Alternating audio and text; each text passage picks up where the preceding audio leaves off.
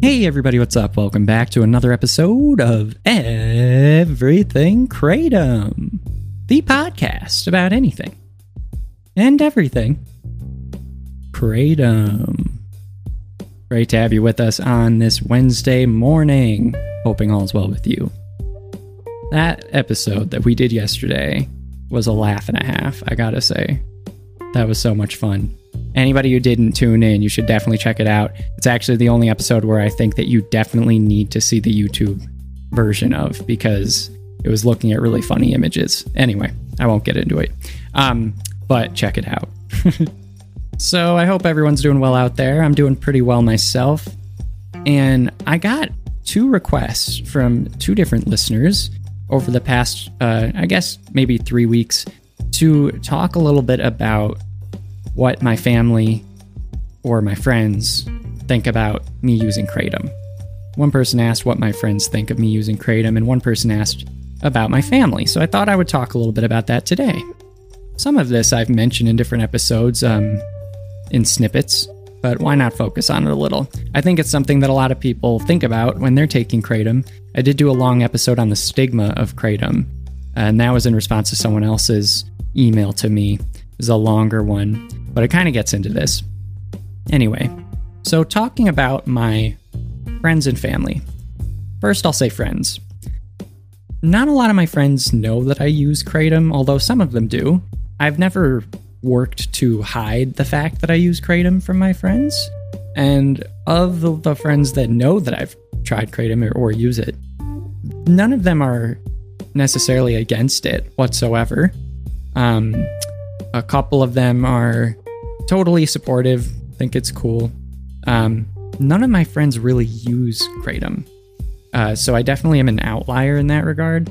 One of my friends tried Kratom once and got super, super sick, and he's like my best friend. So it's interesting because he's had this one experience where he like got sick to his stomach when he tried it. He had gone to this kava bar, and he had kava and Kratom, and I think that he had too much of both and combined them but um, uh, and didn't have enough in his stomach. He like was going to go to dinner afterwards. So I think that that's what happened. But um, but he's not going to ever try kratom again. And that's fine.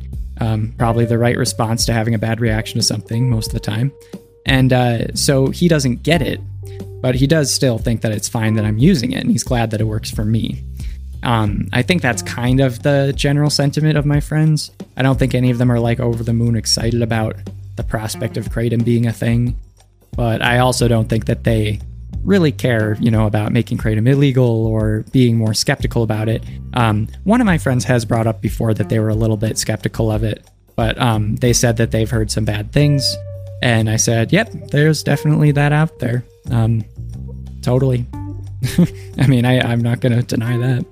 So uh, that's that's kind of it. But overall, you know, mostly supportive. We don't talk about it much, and I guess I do have one friend that's tried kratom in the past. We uh, we did it together um, a little bit together a few times uh, back when I had first discovered it, and he had first discovered it independent of each other. And um, I'm not sure if he still uses kratom, but uh, I'll have to ask him. But that's pretty much it on the friend front. Not much not much going on there. When it comes to family, it's a little more interesting. The backdrop or context that's important, which most of you probably know by now, is that my brother uh, struggled with addiction to uh, opiates for 10 years. And he, uh, last January, January 2021, took his own life after he, he fell back into it again. Um, never blamed anyone but himself when he was addicted to any of these substances. And that's something that I really, you know, am proud of him for that he, he never blamed anyone else and um, he worked really hard to get out of it. And the last two years of his life, he did. He got out of it. He was doing great. And uh, the pandemic hit, and a lot of different things happened, which I won't go into here, but I've done an episode on it before. And uh, he fell back into it again, and I guess he just couldn't go anymore, you know? So, not to bring this into the too heavy of a realm, but um, that's important context for what my family thinks.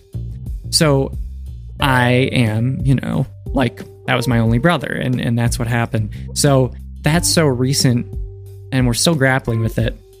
Now, what's interesting about this is that I've been using Kratom for about the same amount of time as my brother was addicted. Like right around when he became addicted to heroin, I found Kratom to be helpful for me when I was in college in stopping my Tourette's tics. You know, and like there was a lot less information about Kratom out there then than there is now, even though there's still not much now. So when I told my parents about it, they were very excited. And I wonder if I had just discovered Kratom like this year versus 10 years ago, if their reaction would have been different. You know, after everything that happened with my brother, I wonder if they would have been a lot more scared and skeptical, especially given all of the parallels that people draw between Kratom and, um, you know, opiates and opioids. So that's not the case, though. I discovered it way back when, and they were really excited for me. You know, they had watched me deal with Tourette's and anxiety for a while. And so they were amazed that I had found something that actually really helped and it wasn't a prescription. And I guess um, the one thing that I do remember is my dad in particular, both of them asked this, but my dad in particular would ask me a couple times in the beginning, Do you take it every day? And I said no, because I didn't, uh, which was the case. And he said, Good, you know, there's that's good as long as you don't have to take it every day. And I thought that was interesting because, I mean, I didn't even know that there was even a debate about whether this stuff was addictive or not. And I don't think he did either. But I think that he was hoping that whatever I figure out in life to help myself with different issues that I have, that it's not something I have to rely on every single day. And that it's not something that I can get stuck with, you know? And uh, I thought that was really good foresight looking back because, um, you know, I even today I hear people say like you really need a tolerance break and this and that. I'm not wading into that right now, but um, but I, I've kept that with me, and I try not to take kratom every day. And I mean, not really try. I mean, like I don't have to. I've gone months without taking it, uh, not even trying. But um, but I, it's something that I keep in mind. But anyway, you know, overall they've they've been supportive and excited, you know, pretty much this whole time. As far as extended family goes, I don't think any of them really know about it. It's not a topic that has ever really come up in conversation when I'm with them. And so, no, they don't really know about it. Um, I wouldn't cover it up if they asked, but I don't know. It's not the top of mind thing when I see them. Finally, my wife. And this is, I think, the most interesting aspect of, you know, how my family views me using Kratom. I've been with my wife now for a number of years. We've been married for three years, and we have been together for seven, almost eight years. So we've been with each other through thick and thin. And she, you know, I met her after I'd been using Kratom for a few years and I still wasn't I wasn't really using it that often. I didn't know much about it still. I don't think I think I was just learning about the different types of Kratom when I met her. So, very very, you know, nonchalant Kratom user, I would say, if that's a way of putting it. And she, you know, didn't really think much of it. Um, and then I think she was having trouble getting her work done one day, and I was like, "Oh, do you want to try kratom?" And she said, "Oh, sure." So she tried. Uh, what I do remember was white Thai, and it was very helpful for her that evening. She got a lot of her work done, and she said that it worked great. But the next morning, she woke up and she felt very depressed. She felt very sad and down, and it felt like she had been drained. Like that that's kind of what she was telling me, if my memory's right. And you know, she she tried kratom on two other occasions after that, you know, spaced out by months, if not like a couple years, um, but just in different circumstances. And each time, the next day or two days, she felt very down afterwards. And I haven't met many people who've mentioned that as as a response to kratom, though I think I've heard other people say that on Reddit, maybe. But yeah, she like she's had this reaction where she gets very sad the day after, two days after, and she feels depleted and just like depressed. And so that kind of like has been her experience with it the, the few times. And so as a result of that, she's been kind of put off by it personally. And then from the standpoint of like me using it, she knows that it helps me a great deal. She's glad that it does. She's seen me deal with Tourette's uh, to a degree, though she's never been with me you know, since I've kind of got them under control. And again, just for refresher, people, I don't have like vocal tics through, you know, and I think that in most cases you have, if you have Tourette's, you have to have vocal tics to con- to be considered to have Tourette's. I don't have vocal tics, but I have physical ones. I personally think the classification system for that is ridiculous. If my head keeps twitching and my arms have to move and all this stuff, I have Tourette's. like I'm that's what the doctor told me. They're like, "You have this. It's just we can't label you that technically." So, anyway, um she she's seen me, you know, when I'm dealing with that and so she knows it helps me a lot. But she is a bit skeptical. Um she's worried that it's more like, you know, the the what we know to be addictive opioids out there. She's worried that it could be very similar to that. She doesn't think it's the same thing, and she understands that it's, uh, you know, her understanding is that it's not uh, as, you know, not as worrisome as if I was doing, you know, heroin or morphine or painkillers or whatever, like, you know, painkillers recreationally.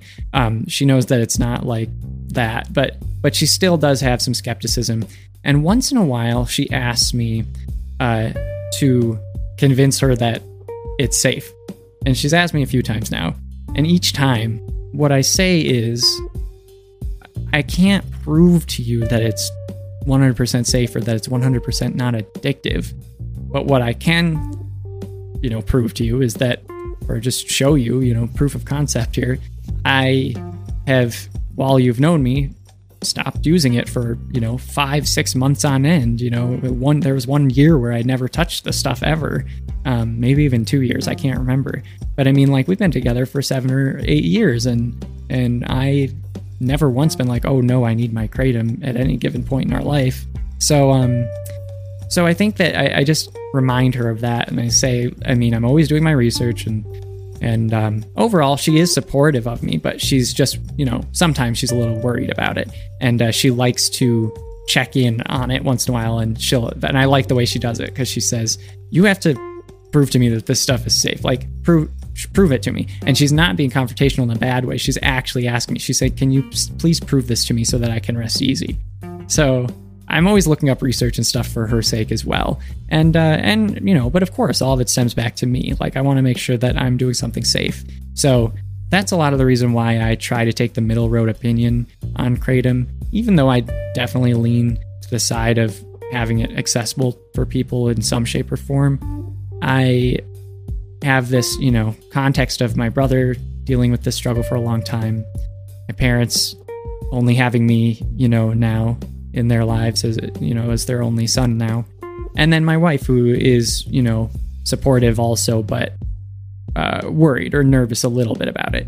And so I, I really want to see it as it is which is what you know all the research and and uh, reading through these different studies and things will help me do so um, i'm going to keep informed try and help you guys stay informed too if you want me to and let's keep going through this journey together. I think that it's important to take into account people's views of of kratom and people's views of you using kratom if you do use it, because a lot of the time it's coming from a place of of really good intention and people just care about you and want to make sure you're not doing anything dangerous, and that's a beautiful thing. And um, you know, why not be skeptical? Of course we should be. In my opinion, the rule of thumb should be if you're eating or drinking something that's not food or water, you should be skeptical of it until you're not, you know, until you can be proven otherwise. So, anyway, that's my two cents. Um, hope you guys found this interesting. Would love to hear what you think. You know, what what do your families think, or what do your friends think about you uh, using kratom if if you do use it, and if you are a family or, or a member or a friend of someone who uses kratom but you don't, what do you think about them using it? Let me know. Email me at anythingeverythingkratom at gmail.com. All right, everybody, take it easy. We will be back tomorrow. Bye bye.